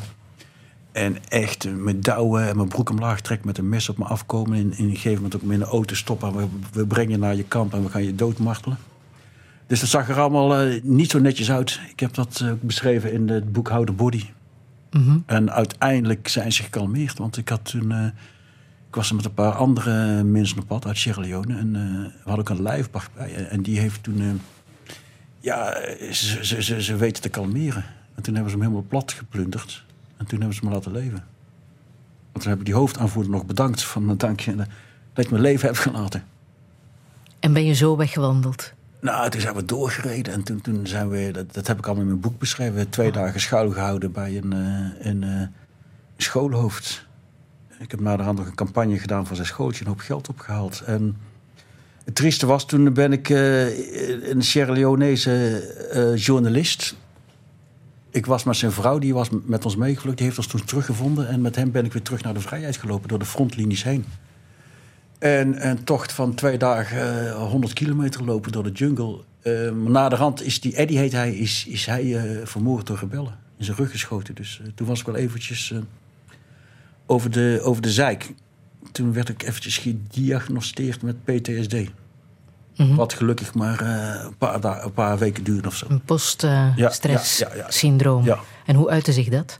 Nou, dat is, ik ben toen naar een psychiater geweest. En die zei, ja, die moet je niet druk maken. Dat komt bij iedereen voor. Je, je wordt af en toe heel triest. Af en toe word je agressief. Af en toe ga je wat drinken. Af en toe slaap je slecht. En dan moet je gewoon... eh, de pieken en de dalen worden steeds minder. En gewoon rustig aandoen. En dan... binnen een paar maanden is, gaat het vanzelf over. Heb je toen niet gedacht, hier hou ik mee op? Nee. Nee? Want ik heb toen wel gedacht van ik ga het een halfjaartje even iets rustiger aandoen. Maar eh, kijk, je weet dat dit kan gebeuren. En anders moet je dit vak niet doen. Als je denkt van nou, eh, had ik niet gedacht dat dit eh, kon gebeuren. Nou, dan ben je om, om te beginnen al gek. Du- du- Dus je moet accepteren dat dit... ehm, het is altijd verschrikkelijk, want ik heb vijf, zeven of acht collega's gehad die vermoord zijn. Jouw laatste boek is ook opgedragen aan Ja, ja, ja, collega die vorig jaar is... die- eh, Ja, eh, Margarita Martinez, die eh, ben ik nachtenlang eh, alle crime scenes van ehm, Tijuana afgescheurd. Ontzettend aardige vent, grappig. Maar ook op geen enkele manier bezig met gevoelige investigative journalism. Eh, En hoe is hij dan aan zijn eind gekomen? hij heeft gewoon een, eh, hij heeft gewoon een, eh, een gang eh, kwaad gemaakt. Een groep, omdat hij gewoon foto's heeft gemaakt. En eh, dat vonden ze niet leuk. En toen is we hem gewoon voor zijn huis, waar hij woonde met zijn vrouw en kinderen, die, die ik ook nog heb ontmoet, is hij gewoon neergekogeld. En, en ja, dat, dat wordt nooit opgelost. Ongeveer eh, 99% van de eh, moorden worden in Mexico niet opgelost. En ook van de journalisten, journalisten niet. Het is gewoon een volledige straffeloosheid. Ben jij bang voor de dood? Nou, daar praat ik niet zo graag over. Maar eh, dat vind ik een heel intieme vraag. Maar eh, ja, natuurlijk ben ik daar bang voor, zoals ieder normaal mens. Maar eh, ja, je kunt alleen maar heel, heel simpel zeggen: ik ben zoals ieder normaal mens eh, een beetje bang voor, maar ik, ik, ik ga het ook ac- accepteren. Ik ben nu al 60 jaar en ik had in feite al. eh, ja, ik ben toch vaak ontsnapt of zo. En ik kan alleen maar zeggen: als mijn tijd is gekomen, dan ben ik blij met het leven wat ik heb gehad. Het lijkt me veel erger als, je, als je weet van ik ga eraan. Dat je denkt van oh shit, ik had toch graag eh, een iets ander leven willen leiden. Dus ik kan alleen maar zeggen van um, dankjewel eh Heer Jezus voor de, de wilde rit. En eh, graag nog een keer. Je gaat ook terug naar Mexico. Hè? Het is niet dat je dat land nu mijt omdat je daar al Nee, zoveel nee, vrienden bent kijk, Het is een, een, een, een, een laboratorium voor de toekomst. En ik, ik ga inderdaad over een paar weken weer terug. Om te kijken hoe het zich allemaal ontwikkelt. En ja, op een gegeven moment heb je er ook veel vrienden en collega's zitten. En, maar gewoon al van, vanuit een sociologisch, eh, antropologisch oogpunt. Het is, het is hoe, hoe het geweld, eh, welke kant het op gaat. En het is natuurlijk ook voor mijn vakgebied... eh, ik ben gepromoveerd op Mexicaanse drugsgeweld. Dus ik sta bekend als de Mexico-expert. En dan moet ik natuurlijk af en toe eventjes ik, kan ik niet zeggen, ja, ja, ik ben er vijf jaar niet meer geweest. Ik weet echt niet. ik- ja, ja. Well, I'm a king, babe. Buzzing around your hive. Well, I'm a king, babe, baby. Buzzing around your hive.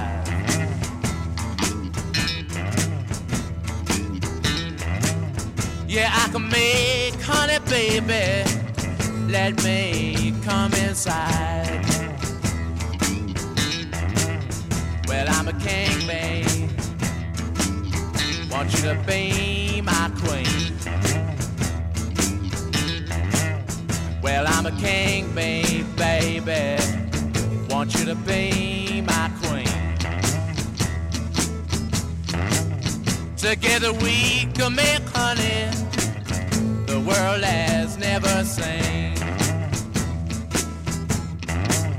Well, buzz a while.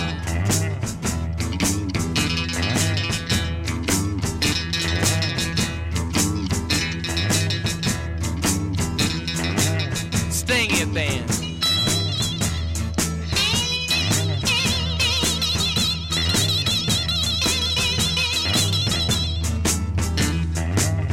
Well, I'm a king, babe.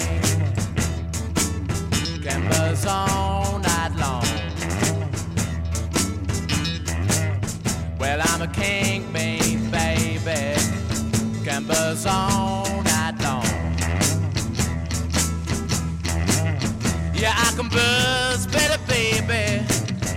Señor.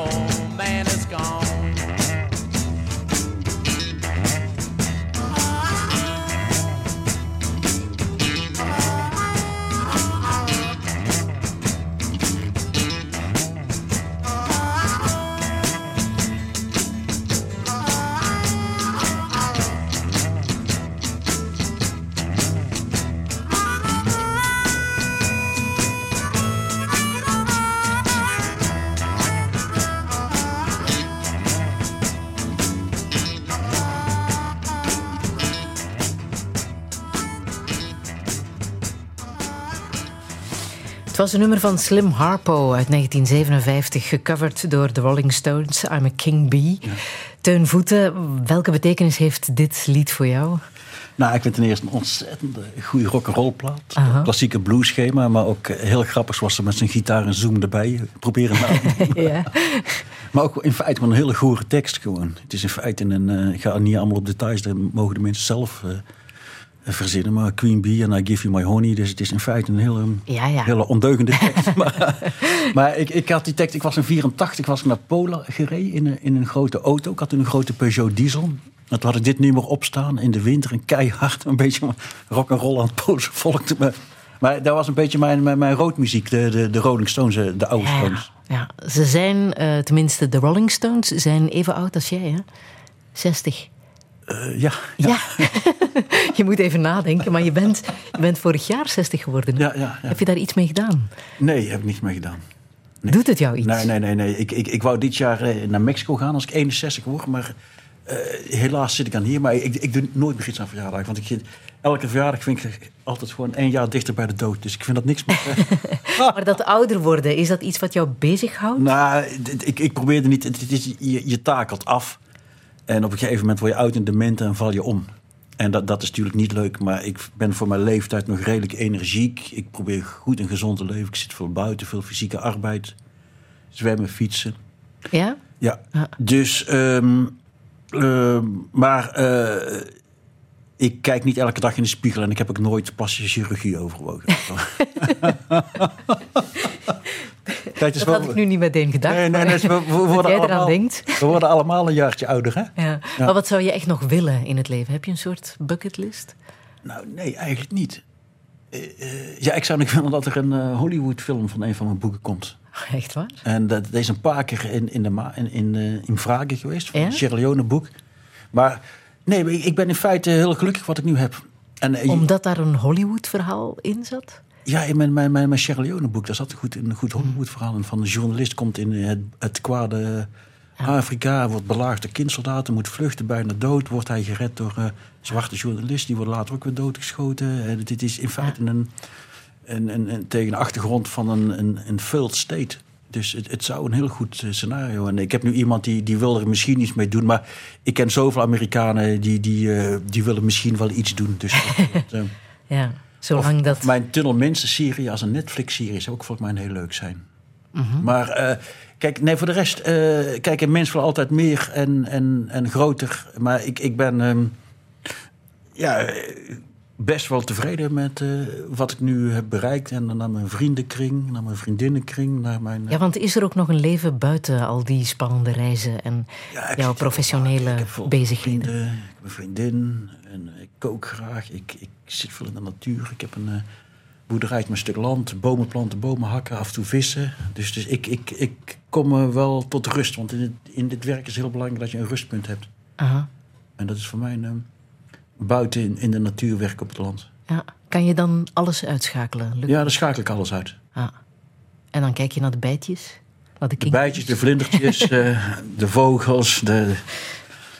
en naar de bomen. Ik vind het heel leuk om bomen te planten. Te zien hoe die groeien. En dan echt zo'n Ja? boompje een beetje begeleiden. Van, gaat je het halen of niet?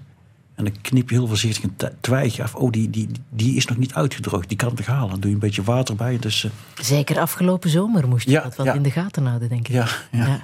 Wat zijn de goede bomen?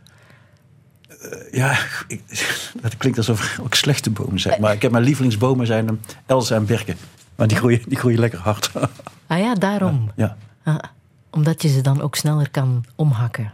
ja, voor de hart. Ja. De. Ehm, ik heb nog muziek van ehm, Ludwig van Beethoven, Ja. de vijfde symfonie. Ja. Wat heb je daarmee?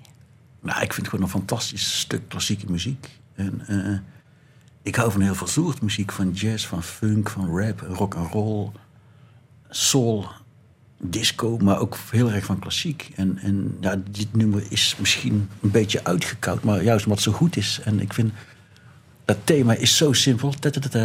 Dat zijn vier noten. Maar dat komt telkens weer terug met, met alle instrumenten. Dan weer zacht, dan weer langzaam. En dan weer met super bombastisch en dan weer heel, heel, heel subtiel. Dus ik vind dit een eh, fantastisch stuk eh, klassieke muziek. En eh, ja, je hoort wel aan mijn... Ik ben een, een beetje pessimist over de toekomst. Dus dit is een soort bombastische... Om hier nu mee te eindigen. Ondergangsmuziek. Eh, symfonie. Tot slot van deze touché met Ja, Voeten. Ja.